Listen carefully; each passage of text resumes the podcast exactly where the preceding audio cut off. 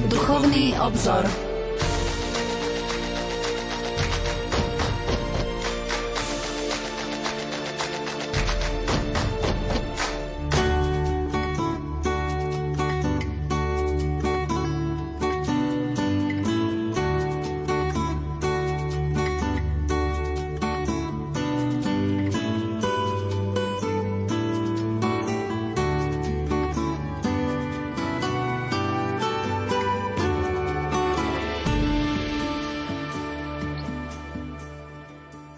Milí poslucháči, vitajte pri počúvaní relácie Duchovný obzor, ktorú dnes pre vás vysielajú majster zvuku Marek Rimóci, hudobná redaktorka Diana Rauchová a moderátor Pavol Jurčaga.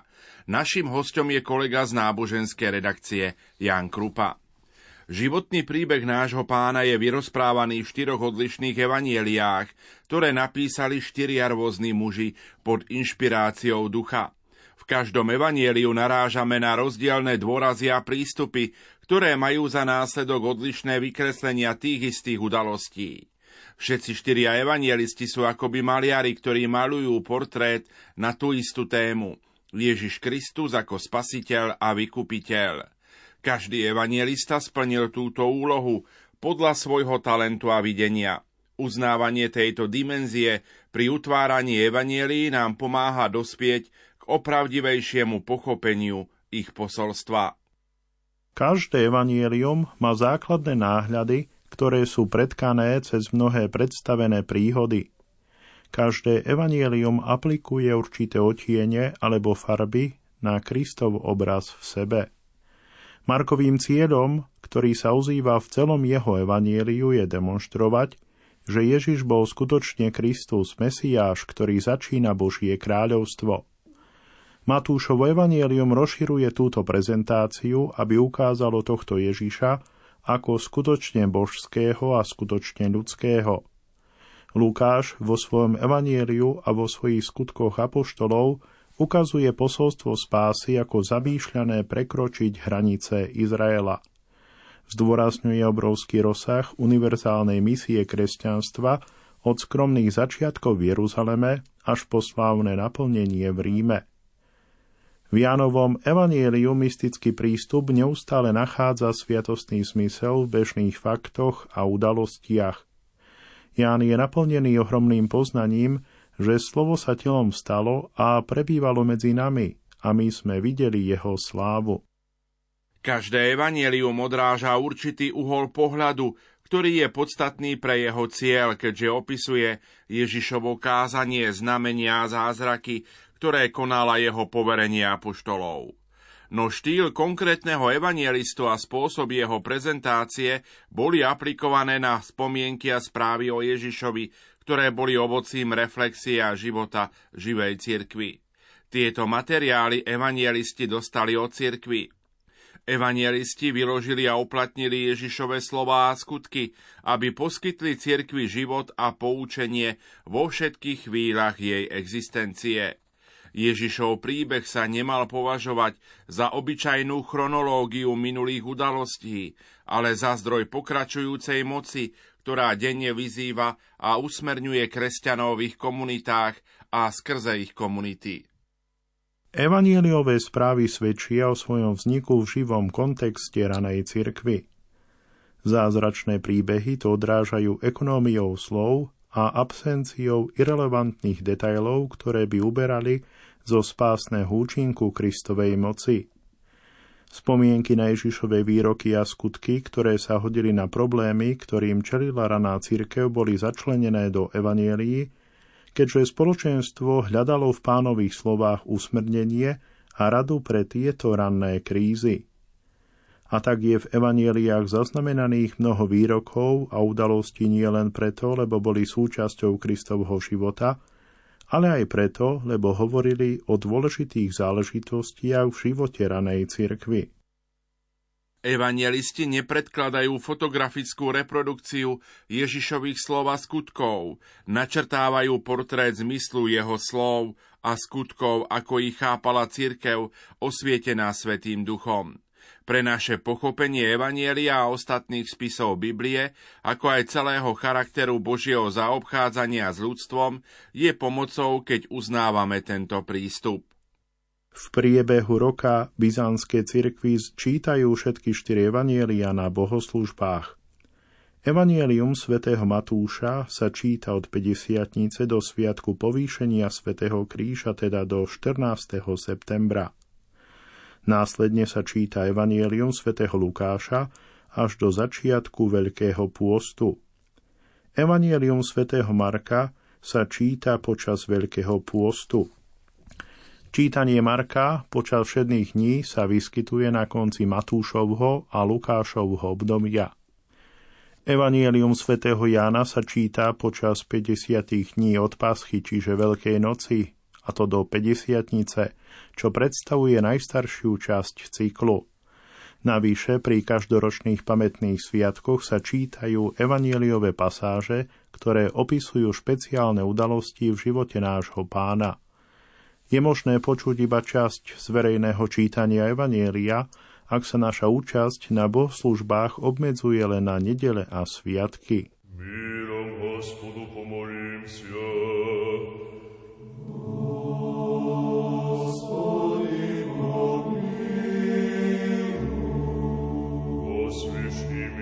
спасение душ наших, Господу помолимся.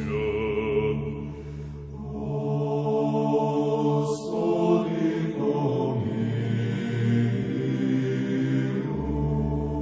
Помили всего мира благостояние святей Божьей Церквей и соединений всех, Господу помолимся. Господи,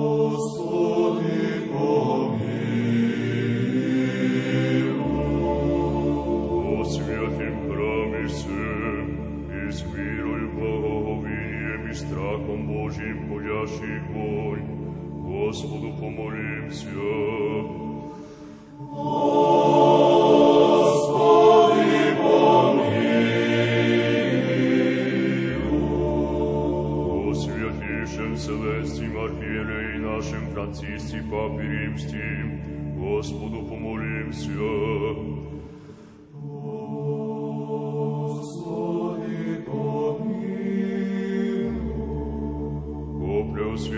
святейшим архиепископе и митрополите нашем Кирионе, чести пресвитерстве, о Христе диаконстве, о всем пищи и людях, Господу помолимся.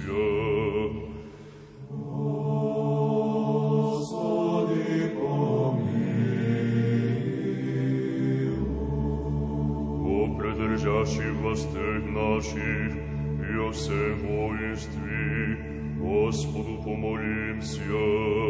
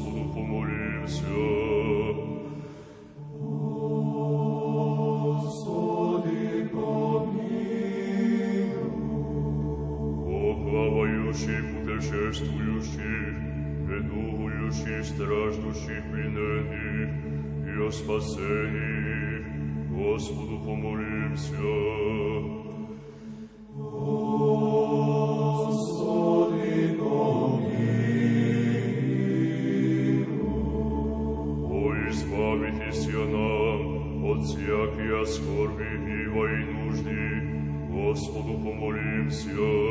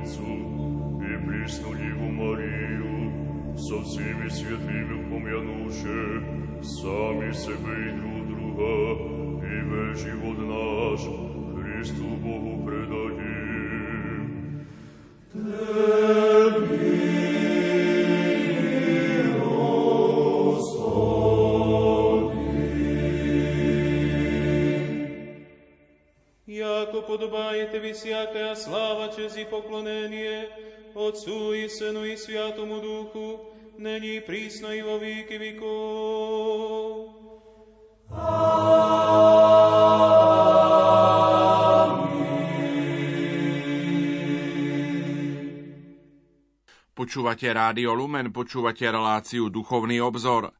Jedna udalosť pánovho života bola obzvlášť dôležitá v byzantskej teológii. Je zaznamenaná vo všetkých troch synoptických evanieliách Matúša, Marka a Lukáša a je o nej zmienka aj v druhom Petrovom liste.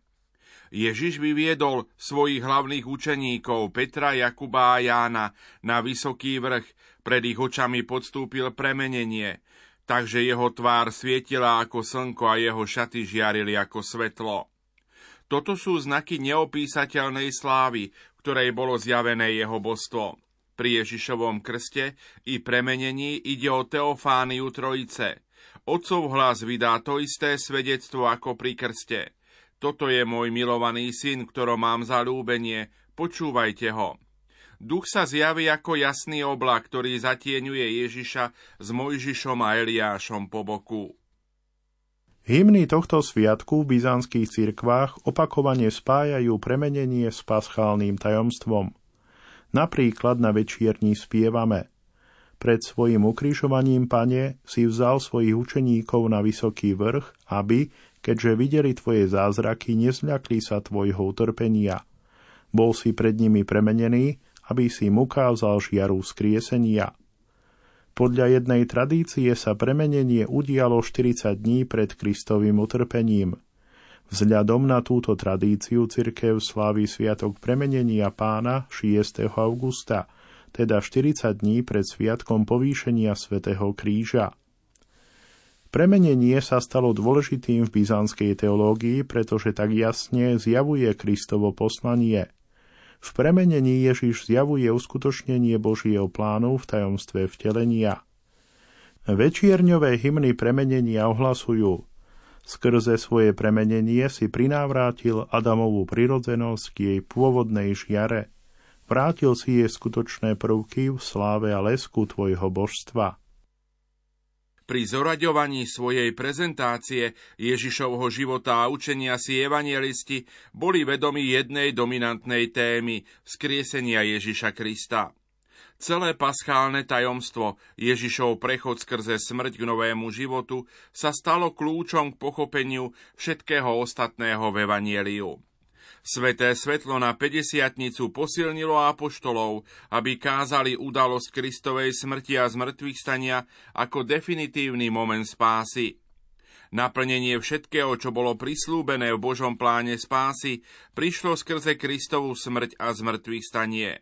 Rovnaké uznanie Božích veľkých skutkov spásy oslavujú východní kresťania v triumfálnom ohlasovaní vzkriesenia na paschu, Sviatok sviatkov. To je zdroj celej teológie, srdce každodennej kresťanskej skúsenosti. Skriesenie zjavilo apoštolom, že Ježiš je Kyrios, čiže pán, ide o jazykový ekvivalent k Bohu. Ježiš skutočne trpel a zomrel na kríži, aby vstal z mŕtvych a vrátil sa vo svojom ľudskom tele. Jeho človečenstvo už nebolo nejako obmedzené ani ohraničené. Vracia sa ako muž, ktorého božstvo pôsobí dynamicky skrze jeho človečenstvo. Ježiš teraz môže konať to, čo môže konať jedine Boh. Ježiš poskytne Svetého Ducha, o ktorom sa v starom zákone hovorí ako o najväčšom mesiášskom dare. Pri svojom prvom zjavení po vzkriesení Ježiš dýchol na nich a povedal im Príjmite Svetého Ducha – ak niekomu odpustíte hriechy, budú mu odpustené. Ak ich zadržíte, budú zadržané. Po zostúpení Svetého Ducha na 50 Peter kázal Toto je Ježiš, ktorého Boh vzkriesil a my sme jeho svetkami. Povýšený po Božej pravici, on ako prvý dostal prisľúbeného svetého ducha od Otca, potom vylial tohto ducha na nás. To je to, čo teraz vidíte a počujete. Preto nech celý dom Izraela teraz vôbec nepochybuje, že Boh urobil pánom a mesiášom toho Ježiša, ktorého ste vy ukrižovali. Neprekvapuje, že spočiatku bolo potrebné hovoriť o Ježišovom umúčení apologeticky. Tento aspekt bol problematický, pretože predkresťanský judaizmus neočakával trpiaceho Mesiáša. Dominantnejšia téma v starom zákone zdôrazňovala triumfálny aspekt Mesiáša, čo mnohých viedlo k očakávaniu politického triumfu. Avšak služobník pána Boha u proroka Izaiáša bol muž utrpenia, zneúctený, znevážený, bol zranený pre naše hriechy a zdrvený pre naše neprávosti a jeho ranami sme uzdravení. Apoštoli vysvetľovali tajomstvo utrpenia dvomi spôsobmi. Poprvé odhaľovali, že Boh ho chcel a že bolo súčasťou celého plánu spásy. Po druhé tvrdili, že Ježiš nebol zodpovedný za svoju smrť, ktorá bola zapríčnená ľudskou zlobou. My si v tejto chvíli opäť trochu zahráme a po pesničke budeme v našom rozprávaní pokračovať. Hospodin, pomiluj,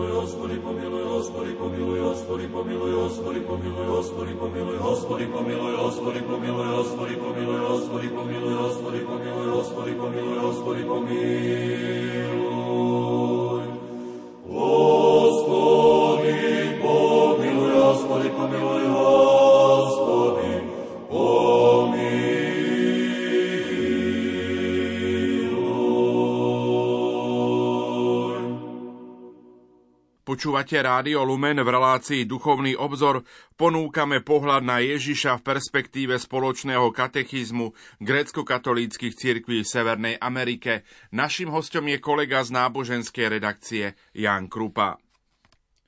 Skúsenosť a spisy svätého Pavla dávajú umúčeniu nový rozmer – keď bol svätý Pavol najskôr frustrovaný a skľúčený mnohými zlyhaniami, začal sa pozerať na celú svoju misionárskú skúsenosť v novom svetle. Videl, že jeho pokusy zasiať semená Evanielia boli často sprevádzané utrpením a prenasledovaním, avšak semeno v skutočnosti rástlo.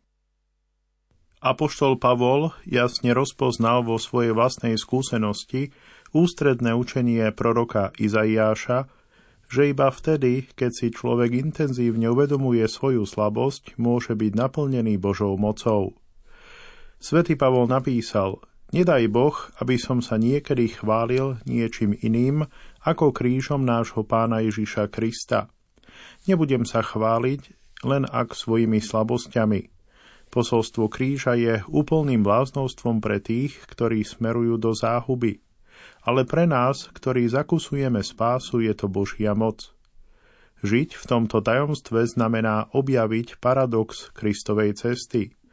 Múdrosť a život prichádzajúce slabosť a odumretie sebe samému. Slávenie smrti a zmrtvých stania nášho pána je srdcom kresťanskej bohoslúžby. Každá sviatosť nás nejakým spôsobom privádza zo smrti hriechu do života v Trojici skrze Krista a mocou ducha. Tento vzorec našej spásy celebrujeme najslávnostnejším spôsobom počas Veľkého týždňa a Svetlého týždňa, týždeň po Pasche. Na utierniach a večierniach sledujeme finálne konfrontácie Ježiša a jeho nepriateľov v Evanieliu svätého Matúša a celý príbeh Ježišovej smrti podľa štyroch evanielií sa rozpráva na utierni a kráľovských hodinkách Veľkého piatku. Na Veľký piatok večer sa dramaticky znovu koná Ježišov pohreb prostredníctvom procesie s plaštenicou, čiže s plátnom, na ktorom je vyobrazená ikona tela nášho pána sňatého z kríža.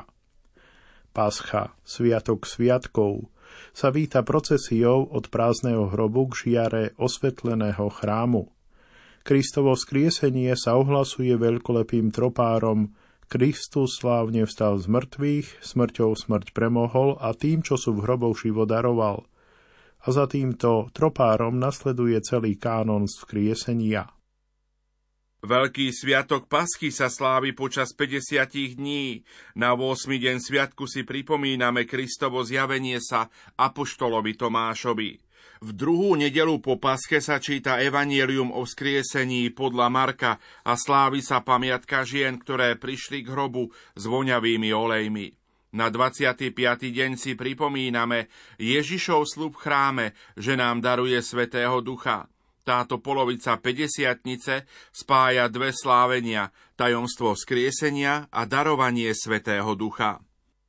Sviatok na nebo vstúpenia pripomína Ježišov návrat do slávy jeho Otca. Ide o prítomné tajomstvo, v ktorom Kristus teraz sedí po pravici Otca ako veľkňaz a spasiteľ.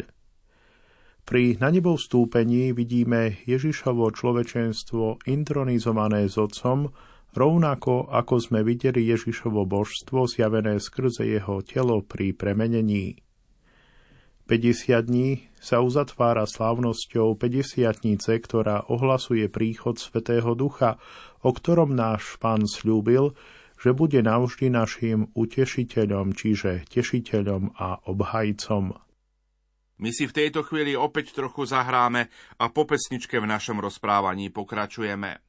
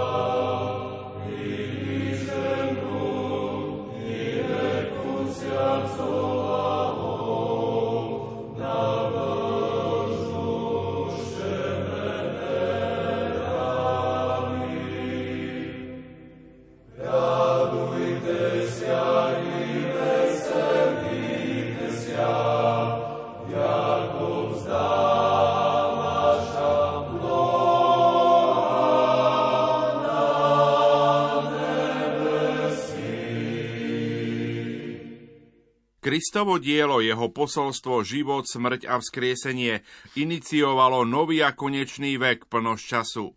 Hriechu a smrti bola zasadená rozhodujúca rana Kristovou spásonosnou mocou, ale hriech a smrť stále ešte existujú v prítomnom veku, ktorom sa odvíja finálna fáza dejín spásy.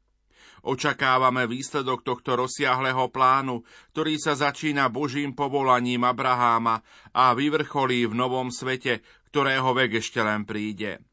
A tak skutočne môžeme hovoriť o tomto novom veku, ako už o prítomnom samom srdci týchto udalostí v neustálom pochode dejín. Svojím skriesením Kristus obnovil stvorenie, pretože už obnovil celé ľudstvo.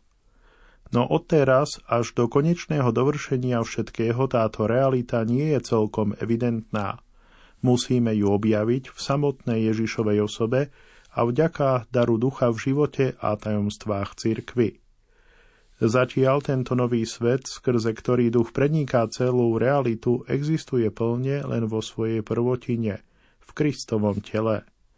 Na konci času bude zjavený v novom tele Krista premožiteľa hriechu a smrti, je naozaj reálny, ale presahuje naše zmyslové vnímanie. Nejde o otázku, kde je Kristus, ani o to, aby sme si ho predstavovali ako ďalekého. Tento nový vek, v ktorom Kristus vládne a na ktorý musíme čakať, nie je mimo nášho prítomného sveta. Namiesto toho ho preniká zvnútra – Zatiaľ je neprístupný našim zmyslom a predstavivosti, ale nie je o nič menej reálny. Musíme ho dosiahnuť skrze vnímavosť viery a ekonómiu sviatosti, najmä Eucharistiu. Pán Ježiš kázal neustále o Božom kráľovstve alebo nebeskom kráľovstve a oznamoval, že je blízko. Na boskej liturgii v anafore sa modlíme s istotou o jeho prítomnej skutočnosti – Priviedol si nás do neba a daroval si nám svoje budúce kráľovstvo. Aby sme pochopili toto kráľovstvo, nesmieme dovoliť, aby naše predsudky zaslepili naše chápanie. Keďže monarchie už nie sú bežnou formou vlády, nemáme už priamu skúsenosť tým, čo je král. Kristovi bolo celkom jasné, že jeho kráľovstvo sa líši od vlád sveta. Boh je kráľom v analogickom zmysle – Presnejšie povedané, všetká ľudská autorita je len odrazom Božej autority. Niekedy učeníci chápali kráľovstvo nesprávne ako nejakú trvalú politickú dynastiu, ktorú Mesiáš ustanoví tu na zemi, aby priniesol väčší mier zhromaždením všetkých ľudí pod Božiu zvrchovanosť. Kristus odmietol túto predstavu kráľovstva ustanoveného silou – Všetkým ľuďom ponechal možnosť slobodne si ho vybrať alebo ho odmietnúť a prijať následky tohto rozhodnutia. Božie kráľovstvo nie je z tohto sveta. Je to návrat k starodávnej koncepcii, že jedine Pán je kráľom všetkých. Keďže Boh je stvoriteľom a milovníkom človeka, jedine On má absolútnu autoritu, ktorú uplatňuje len s ohľadom na absolútny dar slobody, ktorý nám dal – Pozemskí králi môžu panovať nad ostatnými, ale v Bohu sú si všetci ľudia rovní. Všetci si musia slúžiť navzájom podľa daru, ktorý im bol daný. Božiu vládu nemožno chápať ako silu a moc, ale osvietenie, spravodlivosť a lásku. Jeho kráľovstvo je prislúbenou krajinou, kam Svetý Duch vedie srdce každého človeka, ako spievame na 50 Tvoj dobrý duch ma zavedie do krajiny spravodlivosti. Sekulárny svet dnes často považuje svetosť a spravodlivosť za charakterové slabosti. Evangelium ich považuje za hlavné charakteristiky Božieho ľudu a za nádej, že spravodlivosť môže zvíťaziť. Ako Ježiš slúbil, blažení sú pokorní, oni zdedia krajinu. Blažení sú hladní a smední po svetosti, oni budú naplnení, čítame v Matúšovom evanieliu. Božie kráľovstvo je v samom srdci Ježišovho evanielia. Jeho prvé kázanie je zaznamenané ako zreformujte svoje životy, nebeské kráľovstvo je blízko. Božská liturgia sa začína slovami Požehnané je kráľovstvo Otca i Syna i Svetého Ducha – Zdá sa však, že zjavenie niekedy naznačuje, že kráľovstvo je bezprostredne blízko a inokedy zasa, že kráľovstvo je v budúcnosti. V Ježišovom kázaní sa kráľovstvo javí bezprostredne blízke. Uistujem vás, hovorí Ježiš, že medzi tými, ktorí tu stoja, niektorí neokúsia smrť, kým neuvidia syna človeka, ako prichádza vo svojej kráľovskej dôstojnosti. Evangelium svätého Lukáša v jednej ťažkej pasáži hovorí, ani nepovedia, aha, tu je, alebo tamto je, lebo Božie kráľovstvo je už medzi vami. Na druhej strane plnosť Božieho kráľovstva podľa všetkého musí vyčkať nejakú neurčenú budúcnosť. Preto sa denne modlíme v pánovej modlitbe. Príď kráľovstvo tvoje. Pri poslednej večeri Ježiš povedal svojim učeníkom Nebudem piť tento plod viniča od teraz až do dňa, keď ho budem piť nový s vami v kráľovstve môjho Otca. A o presnom dni alebo hodine nevie nik, ani anieli v nebi, ale jedine Otec. Blahoslovenie si, Hospodin, nauči mňa opravdaním Tvojim. Nárazky soboru divísia, zria že spase kri pozrazorivša, Iso soboju Adama vozviša,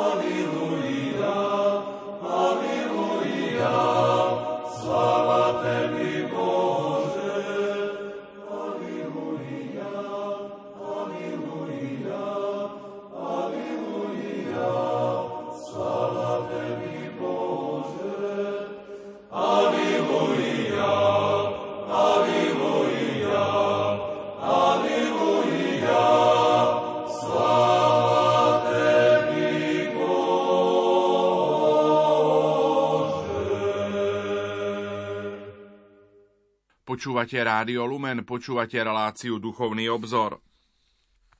Pred svojim výstupom do slávy pán slúbil, vedzte, že ja som s vami vždy až do konca sveta. Ježiš vysvetlil, ja poprosím Otca a On vám dá iného utešiteľa, aby bol s vami vždy. Ducha pravdy, On zostane s vami a bude vo vás. Nenechám vás ako siroty, vrátim sa k vám. Dedictvom, ktoré nám náš pán zanechal po svojej smrti z mŕtvych stania návrate do slávy je dar Svetého Ducha. Svetý Pavol píše, v Kristovi ste boli vyvolení, keď ste počuli radosné správy o spáse, slovo pravdy a uverili ste v Neho, boli ste zapečatení prisľúbeným Svetým Duchom. On je závdavkom nášho dedictva, prvou platbou za úplné vykúpenie ľudu, ktorý si Boh osvojil, aby chválil jeho slávu. Svetý duch, ktorý je nám daný v krste, miropomazaní, je našou istotou vo veci spásy a posvetenia. Skrze Svetého Ducha sa začína naplňať Boží prísľub a vo Svetom Duchu sme privádzaní k dokonalosti. Ako píše svätý Pavol, Boh nás spolu s vami upevňuje v Kristovi. Boh nás pomazal a zapečatil, čím uložil prvú platbu ducha do našich srdc. Evangelium poukazuje na skutočnosť, že samotný Kristus je kráľovstvom. Teraz, vo veku cirkvy, môžeme rovnako platne poukázať na to, že duch je kráľovstvom rovnako ako Kristus. Svetý Simeonový teológ stotožňuje kráľovstvo s duchom. Doslova píše Nebeské kráľovstvo spočíva v účasti na Svetom duchu, lebo toto znamená výrok Nebeské kráľovstvo je vo vás – preto sa musíme snažiť prijať Svetého Ducha do seba a udržať si ho. Duch sprostredkúva Božiu prítomnosť v prítomnom veku, ktorý je érou cirkvy. Duch aktívne vedia sprevádza cirkev a jednotlivých veriacich. Jeho mocou Kristus prichádza medzi nás vo svetých tajomstvách. Skrze Svetého Ducha sa stávame kňazským ľudom, ktorý je schopný prinášať obetu chvály a byť sformovaný na živý Boží chrám. Svetý Pavol v liste Galatianom doslova hovorí, Dôkazom toho, že ste synovia, je skutočnosť, že Boh nám zoslal do srdc ducha svojho syna, ktorý volá Abba. Božie kráľovstvo je plne prítomné v Ježišovi Mesiášovi, ale ešte sa naplní pre nás – do toho času naplnenia je duch, ktorý pôsobí v nás a medzi nami veľkým znamením našej spásy. Podobne dar ducha je súčasne úplným vyliatím božského života do nás i záudavkom toho, čo ešte bude. Ako povedal svätý Pavol, my sami, hoci máme ducha ako prvé ovocie, vnútorne stonáme, kým očakávame vykúpenie našich tiel. Mikuláš Kabasilas nám hovorí, že život v Kristovi korení v tomto živote a z neho vzchádza, ale dokonalý bude v budúcom živote, keď dosiahne ten posledný deň. Tento koniec ľudských dejín bude signalizovaný Kristovým návratom v sláve, známym ako druhý príchod alebo parúzia. Kristov druhý príchod je viackrát predpovedaný v Novom zákone – pri Kristovom návrate bude skompletizovaný majstrovský kúsok Božieho osobného diela, plán spásy. Pán Ježiš naplno odhalí synova céry Boha. Ich telá budú oslobodené od porušiteľnosti, ktorou sú teraz otročené, a vstúpia do nového sveta ducha. Skriesenie tela bude korunovať drámu spásy, v ktorej Boh bude všetko vo všetkom. Špekulácia o posledných veciach mala vždy určitú príťažlivosť pre niektorých kresťanov. Počas stáročí, najmä v dobách otrasov, sa prorocké pasáže občas čítali doslovne a aplikovali sa na konkrétne inštitúcie a ľudí. Musíme odolávať pokušeniu, dovoliť, aby naše vlastné odhady o budúcnosti boli premietané do písma a používané na súdenie ostatných. Sám Ježiš povedal – Presný deň alebo hodinu nepozná nik, ani anieli v nebi, ani syn, ale jedine otec. Aj svätý Pavol nás varuje pred vytváraním predstav o ako posmrtného života. Korintianom povedal, možno si niekto povie, ako majú byť mŕtvi skriesení, aké telo budú mať, Hlúpa otázka. Naša nádej na budúcnosť je založená na Kristovom skriesení. Po svojom zmrtvých staní sa Kristus zjavil svojim nasledovníkom, ako skutočne sa kostí, no slávne premenení. Kristus prichádzal a odchádzal tajúplne. Zamknuté dvere neboli pre neho prekážkou. Niektorým sa zjavil v inej podobe a bol rozpoznaný jedine pri lámaní chleba. Toto vzkriesenie je našou nádejou a cieľom zboštenia. Svetý Pavol napísal, smrť prichádza skrze človeka Adama, preto vzkriesenie mŕtvych prichádza tiež skrze človeka. Pavol dodáva, že v našom vzkriesení budeme premenení tak, ako bol premenený Kristus. Doslova píše, tak je to so zmrtvých staním. Seje sa porušiteľné, vstane neporušiteľné. Seje sa potupené, vstane slávne. Seje sa slabé, vstane mocné. Presná povaha nášho zmrtvých stania je nám neznáma v prítomnosti, pretože ani oko nevidelo, ani ucho nepočulo, ani to človeku až tak nesvitlo, čo Boh pripravil pre tých, ktorí ho milujú.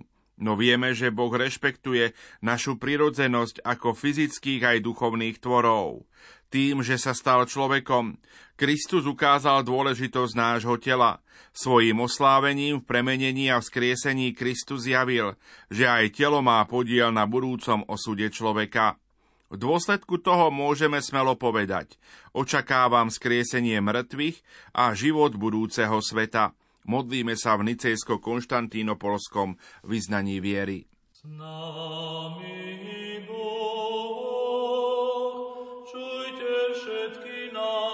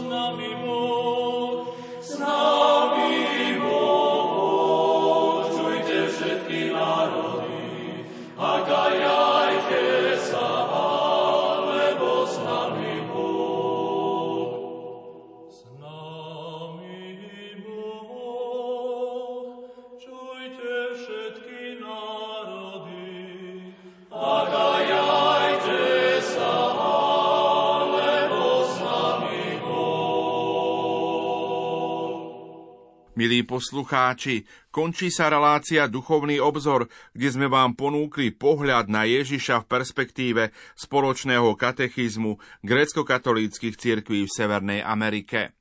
Za pozornosť vám tejto chvíli ďakujú majster zvuku Marek Rimovci, hudobná redaktorka Diana Rauchová a od mikrofónov Jan Krupa a Pavol Jurčaga. Do počutia.